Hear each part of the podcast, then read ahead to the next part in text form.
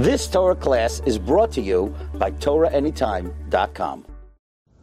Parsha Shlach Tavshin Ayin Ches. In this parsha, we have the unfortunate incident with the Meraglim, the spies who went to Eretz Yisrael and came back with a bad report. And because of that, we were stuck in the Midbar for 40 years. But at the end of the parsha, we have the parsha of Tzitzis, which is in the last parsha of Kriya Shema. And the pasuk tells us in Perik Tezvav, pasuk Lamates, Do not spy after your heart and after your eyes. Where does the word sasuru come from? So Rashi tells us it's really from the beginning of the parsha. When the pasuk says, "Shalach lecha anashim," send for yourselves men, the Yisuru es eretz Canaan, and spy out the land of Canaan. And therefore Rashi says the eyes and the heart are spies for the body.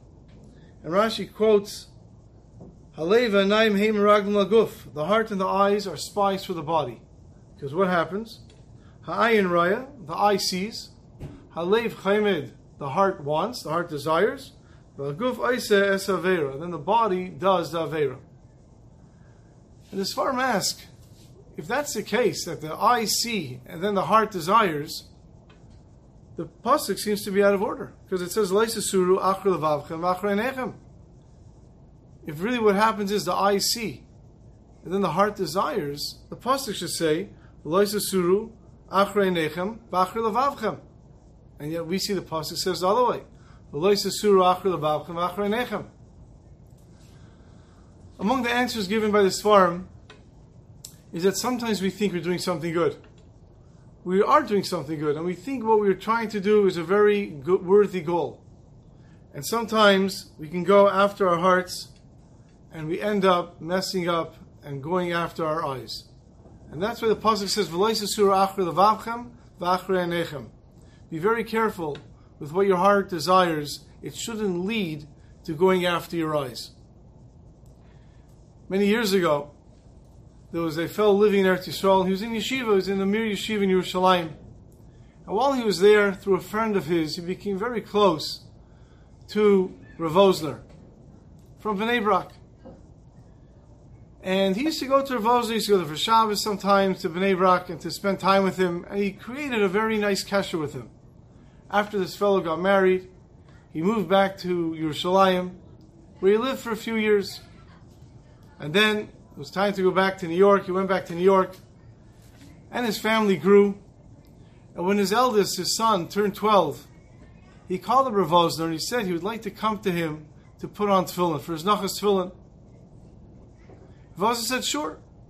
And the fellow was very excited. He was arranging, he bought tickets, he was going to go to Eretz Yisrael to Rav to put on tefillin for his son. About three weeks before the trip, he calls Rav again just to make sure everything's okay. And Rav says, you know, I think it's better for you not to come. He says, Rebbe, why shouldn't I come? Is everything okay? He goes, everything's okay, but I don't think it's worth it to come to Eretz Yisrael just to put on tefillin by me. Man says, Rebbe, it's, it's not a problem for me at all. We, would love to come. We're very excited to come. And Rav Osler says, no, it's okay. You shouldn't have to come. He says, Rebbe, I don't understand. So he tells him, he says, listen, you're going to come here to Eretz Yisrael. You're going to take a 13 year old son.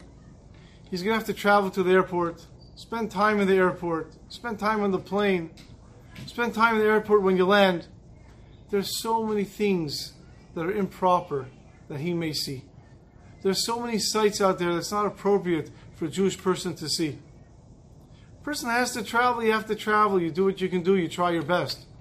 But to come to Eretz Yisrael, to put on tefillin, and to take the chance, he says, my husband, he's going to see all these terrible things. I don't want that.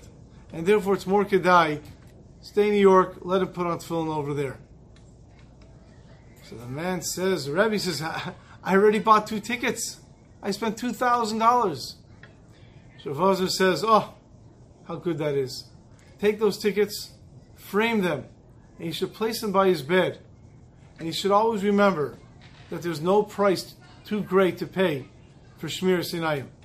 And that's perhaps what the Pasuk means. Sometimes we go after our heart thinking we're doing something good. We always have to remember what will it do to our Einechem. Have a wonderful Shabbos. You've just experienced another Torah class brought to you by TorahAnytime.com.